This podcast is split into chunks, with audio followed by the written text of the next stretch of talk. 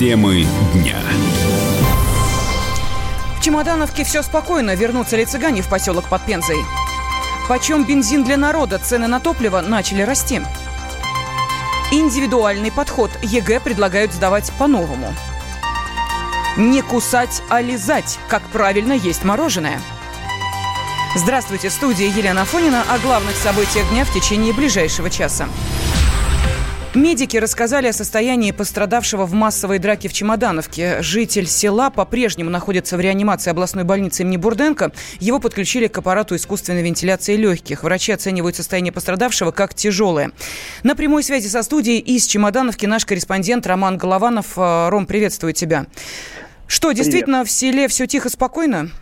все тихо, спокойно, но все равно ощущение страха есть. Вот прежде хотелось сказать про пострадавшего, который находится в больнице.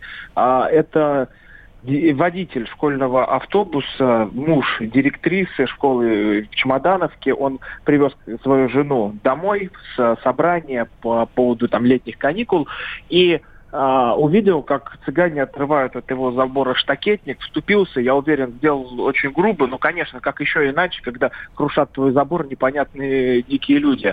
И а, стали его избивать, и вот он оказался в больнице, вот как говорили местные, сначала думали, что вообще не жилец, а потом вроде бы стал э, приходить в себя, но вот сейчас мы узнали, что в, ре, в реанимации мы молимся и все-таки надеемся, что все будет хорошо.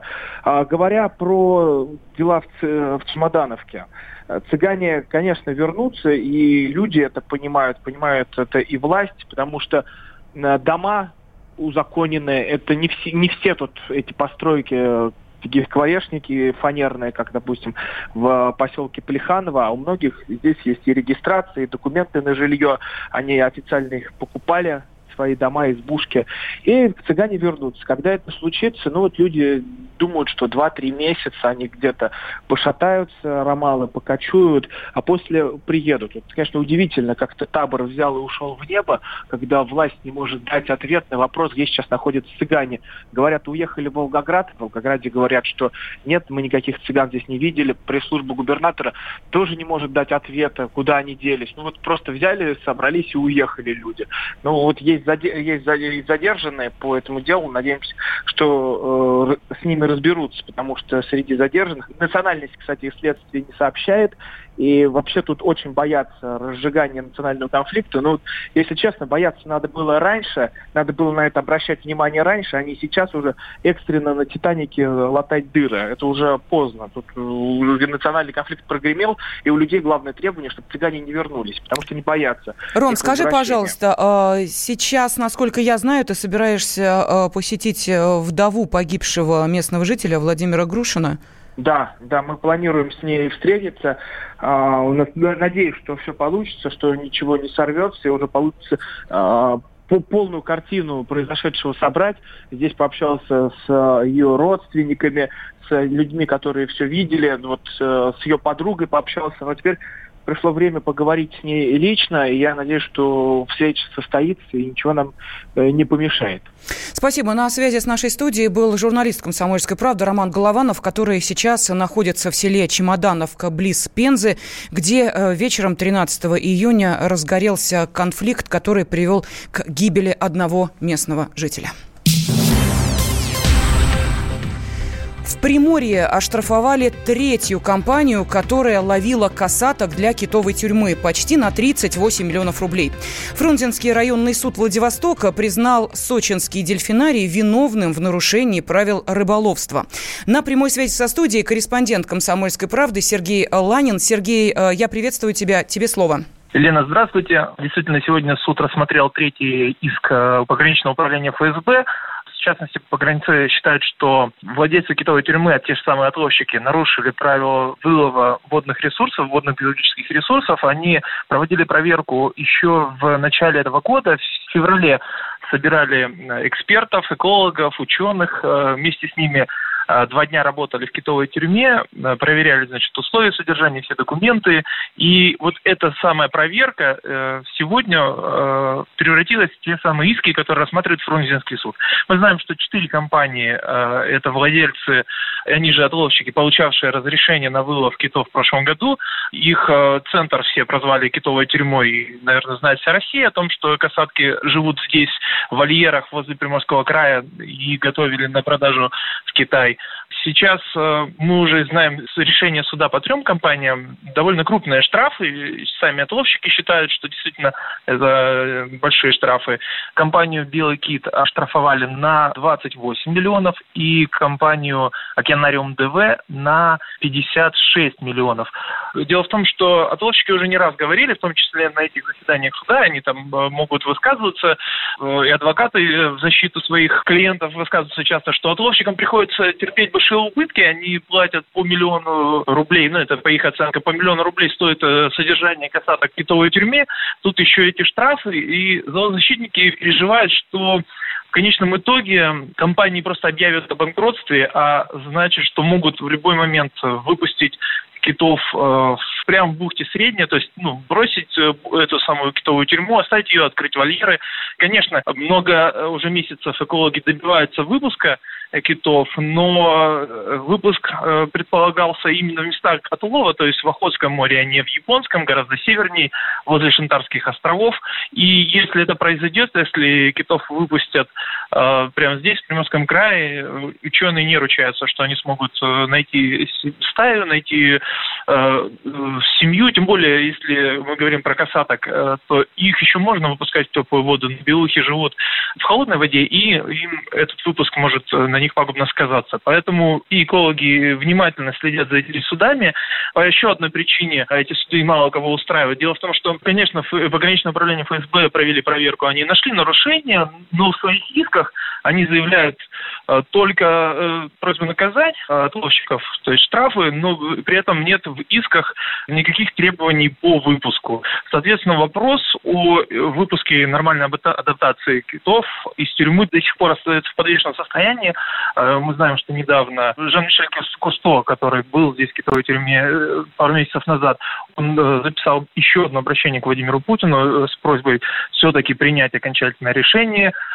И мы знаем, что Решение по выпуску его озвучили много раз СМИ, в том числе и министр природных ресурсов, но никакого так сказать, распоряжения бумажного, с которым можно было прийти в китовую тюрьму и заставить их его выполнять, до сих пор не существует. И до сих пор бедное животное находится в вольерах, а, их до сих пор показывают людям, туда водят экскурсии и приручают к рукам. А, еще один суд состоится 24 июня по ООО «Афалина». Какая будет сумма штрафа там, неизвестно. Следим за ситуацией. На связи был корреспондент «Комсомольской правды» в Владивостоке Сергей Ланин. Радио «Комсомольская правда». Более сотни городов вещания и многомиллионная аудитория. Владимир 104 и 3 FM. Эм. Пермь 96 и 6 FM. Эм. Ижевск 107 и 6 FM. Эм. Москва 97 и 2 FM. Слушаем всей страной.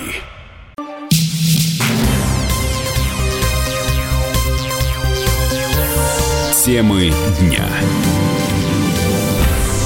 студии Елена Фонина. В Челябинской области уволили зам руководителя местного МВД. Рифа Бектимирова обвинили в сексуальных домогательствах к своим подчиненным. После внутренней проверки начальника отстранили от должности и завели дело. Однако сам Бектимиров узнал об увольнении из СМИ. Василий Воронин разбирался в этой истории. Заместитель руководителя полиции Чебаркуля Риф Бектимиров несколько лет принуждал молоденьких сотрудниц к интиму. Отказавшим не давал спокойно работать, а к тем, кто соглашался, был благосклонен. Об этой ситуации мы узнали от человека, который пожелал остаться анонимным. Голос изменен.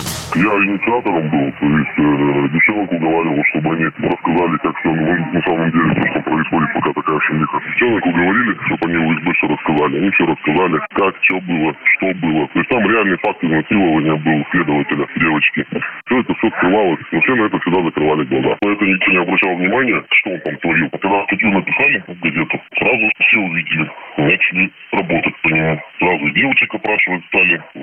сейчас скрывается, что его, мы с приказом познакомить надо, что он по отрицательным мотивам уволен. Вот. К нему в кадрах приехали домой. Он говорит, даже дверь не открыл, через дверь поговорил, и все, и так дверь даже не открылась. Тайное стало явным, когда служба собственной безопасности начала проверку по делу бывшего начальника ГИБДД Чебаркуля. В апреле этого года он попался пьяным за рулем и пытался скрыться с места ДТП. Именно тогда одна из сотрудниц полиции и рассказала, что ее принуждали к интиму. После этого возбудили внутреннюю проверку, сообщил инспектор по особым поручениям областного управления МВД Марат Зинатулин. Сотрудниками региональной службы собственной безопасности Главного управления МВД в ходе оперативных мероприятий выявлен факт превышения служебных полномочий, выразившийся в противоправного деяния в отношении подчиненного личного состава сотрудникам межмуниципального отдела МВД России Чебаркульский Челябинской области. Материалы направлены в Следственный комитет для принятия процессуального решения. По результатам проведенной служебной проверки в связи с совершением проступка, порочащего честь сотрудника органов внутренних дел, он уволен по отрицательным мотивам. Кроме того, понесет ответственность в соответствии с законодательством.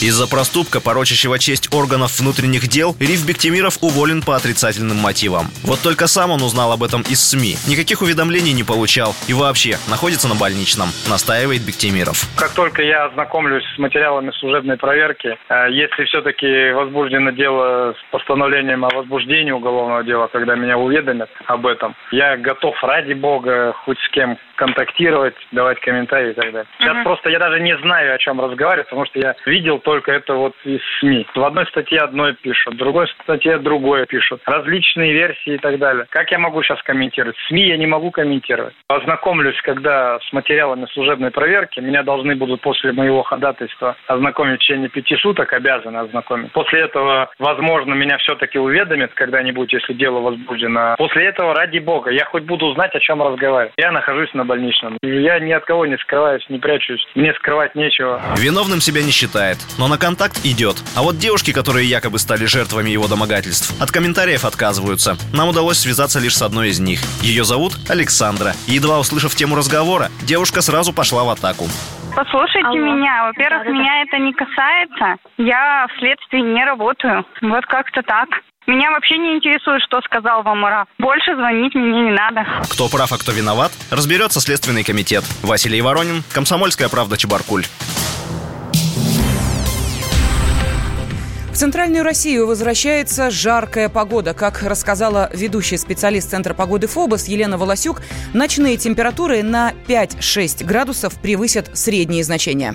Нас э, действительно ожидает усиление жары. И, по сути своей, сегодня в Москве мы рассчитываем на повышение температуры до 27-28 градусов. А вот во второй половине недели, когда воздушные потоки сменятся на юго-западные и южные, натиск тепла усилится, и столбики термометра в дневные часы стремятся к 30-градусной отметке. На четверг мы прогнозируем уже 28-30, в пятницу и в субботу около 30 в Москве, в столичном регионе 26-31, 27-32 градуса. Но единственное, что в выходные возрастет вероятность ливневых дождей и гроз, особенно в воскресенье. Дождей и гроз станет больше, и за счет этого и дневной прогрев окажется несколько ниже. Я думаю, что в воскресенье в дневные часы все-таки мы уже уйдем от 30 градусов, чтобы быть на 23-28. На этой неделе теплыми обещают быть и ночи с постепенным повышением ночных температур выходные до 14-19 градусов. В Роскачестве рассказали, как выбирать напитки в жару. Там не советуют пить газировку с повышенным содержанием сахара. И, как отметила главный специалист Роскачества Наталья Петроченкова, лучше всего справиться с жаждой в жаркую погоду поможет обычная вода. Для того, чтобы избежать обезвоживания, лучше употреблять большое количество чая и питьевой воды. Что касается как раз питьевой воды, это первое, на что необходимо обратить внимание при ее выборе, это ее тип. Например, минеральная, питьевая или лечебно-столовая. Но что касается последнего типа, воду такого типа лучше не использовать для утоления жажды, она скорее пригодится в лечебных целях. Ну и также стоит внимание обратить на состав воды. С ним вы можете ознакомиться на этикетке. Для утоления жажды важно, чтобы в воду не были добавлены подсластители и ароматизаторы. А вот натуральными добавками в воде могут выступать серебро или йод. Также обратите внимание на тару. В стеклянных бутылках вода сохраняет свои полезные свойства дольше, даже если на нее попадает прямой свет и так далее. Что касается пластика, по результатам исследований Роскачества мы не, нашли никаких добавок, которые могли бы из пластика интегрировать воду. То есть производители используют только пищевой пластик, а он априори безопасен. Ну и, конечно, следует обратить внимание на донышко. В воде не должно быть осадка. Не всегда нужно помнить, что взрослому человеку необходимо выпивать около двух литров воды в сутки. Та же норма как раз подойдет деткам от 7 лет. Именно воды. В Роскачестве добавили, что опасность в жару представляет употребление алкогольных напитков. Они вызывают нарушение терморегуляции организма и повышают риск теплового удара. Радио «Комсомольская правда». Более сотни городов вещания и многомиллионная аудитория. Донецк 106 FM. Севастополь 107 и 7 FM. Керчь 103 и 6 FM. Москва 97 и 2 FM. Слушаем всей страной.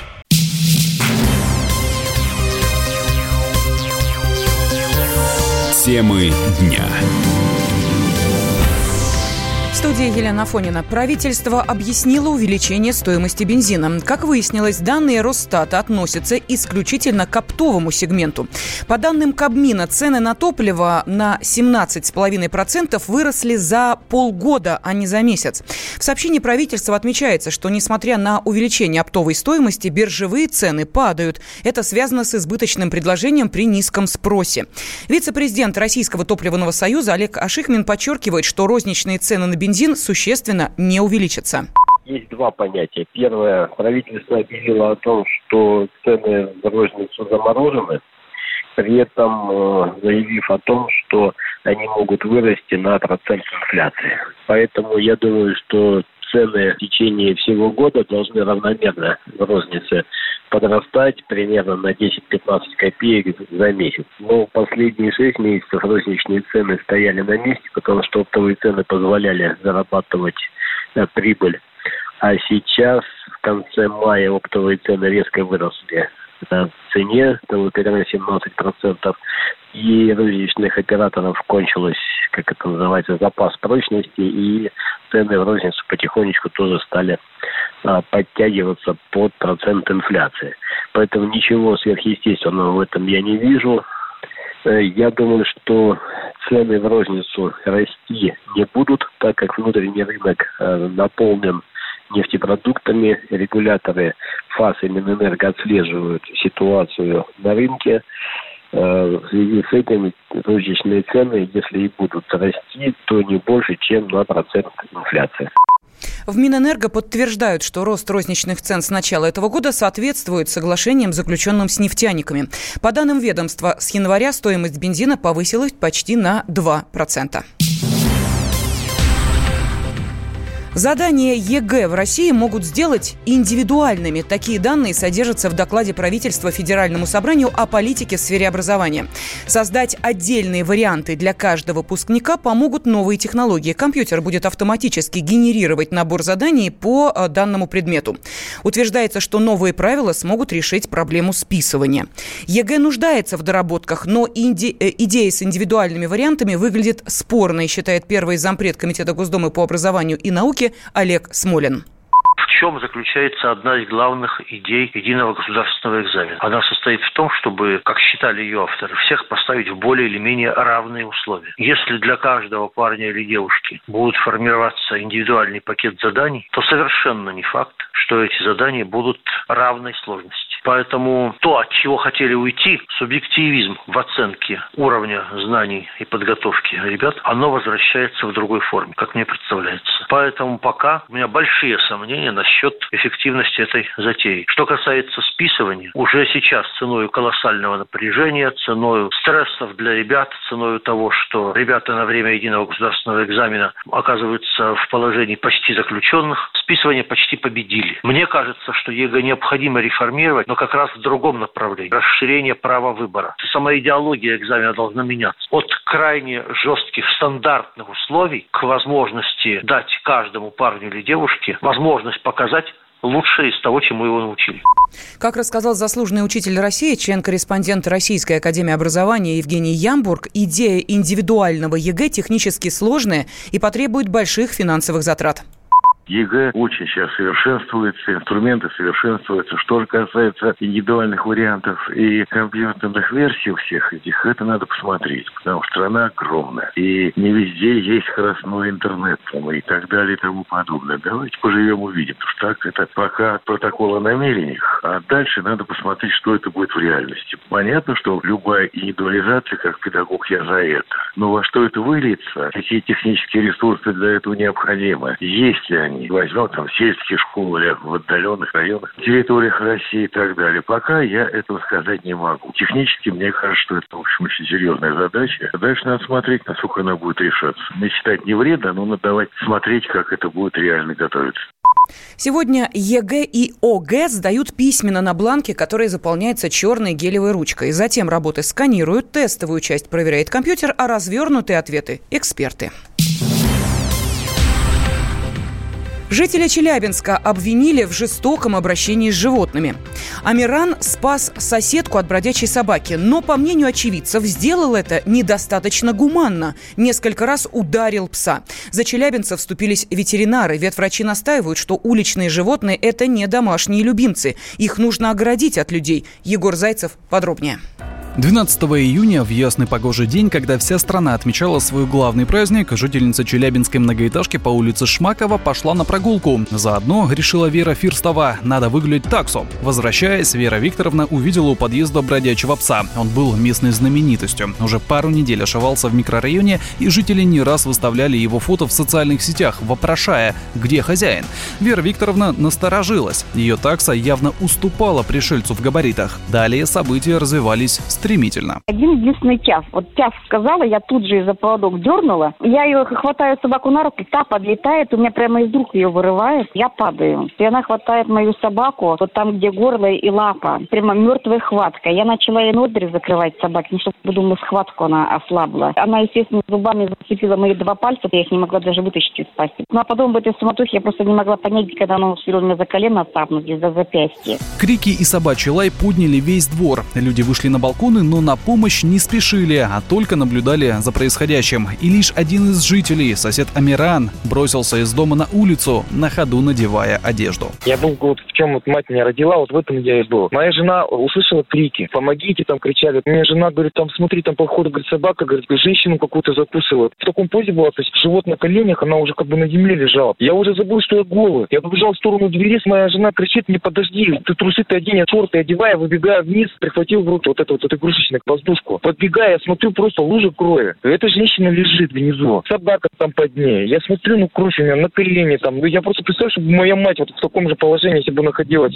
Я этой собаке по спине как дал раз. Все, эта собака просто-напросто бац отскочила. В этот момент я думаю, пока мы сейчас ее поднимаем, там вдруг она чухается, там еще раз попытается кинуться. Я еще четыре контрольные по голове дал. И все, она уснула прямо там, эта собака. Веру Викторовну госпитализировали с рваными ранами на ногах и руках. Таксе тоже досталось немало. У нее внутренняя обширная гематома. Бродячий пес получил ушибы, а для Амирана ситуация приняла неожиданный оборот. Вместо благодарности от соседей посыпались оскорбления. Я слышу крики. Кто-то кричит там «мразь», меня начинает оскорблять. Я поднимаю голову, я прямо закричал на весь двор. Люди, вот на моем месте, говорю, вы все должны были поступить так же, говорю. Я спас человека, да, попытался там вот избежать, чтобы ни кровопролития, ничего не было. В итоге вы меня еще за это, говорю, оскорбляете. Они берут эту собаку, там, тащат ее в машине, подкатили какой-то рейндж Вот там просто не искать начали, колбасу там потащили, там воду начали таскать. Они каждого человека останавливали, рассказывали, вот какие мы там негодяи. Эту собаку там чуть ли не убили. Знаете, вот эти люди, когда кто-то будет в трудной ситуации находиться, это те люди, которые нам не помогут. Но настоящая травля на Амирана началась в интернете. Его стали обвинять в жестоком обращении с бездомной собакой. Мол, необходимо было лишь отпугнуть ее, а не бить арматурой. Но арматуры не было, говорит Амиран. Он всего лишь, как мог, спасал соседку.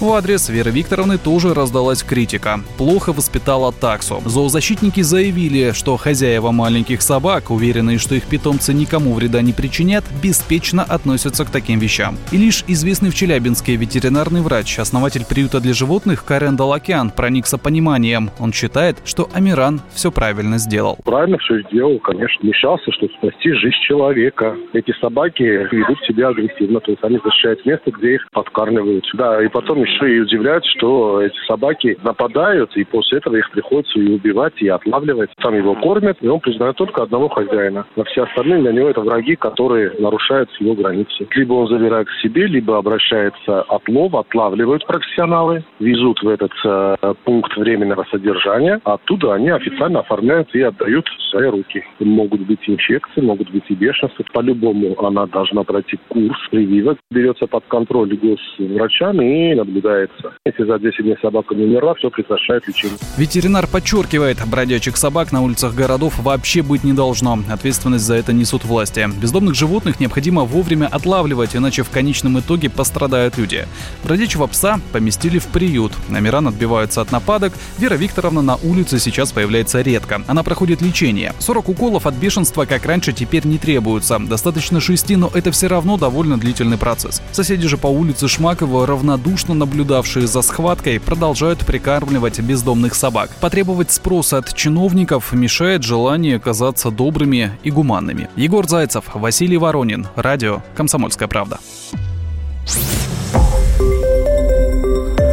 Радио «Комсомольская правда». Более сотни городов вещания и многомиллионная аудитория. Барнаул 106 и 8 FM. Эм. Новосибирск 98 и 3 FM. Эм. Абакан 105 и 3 FM. Эм. Москва 97 и 2 FM. Слушаем всей страной.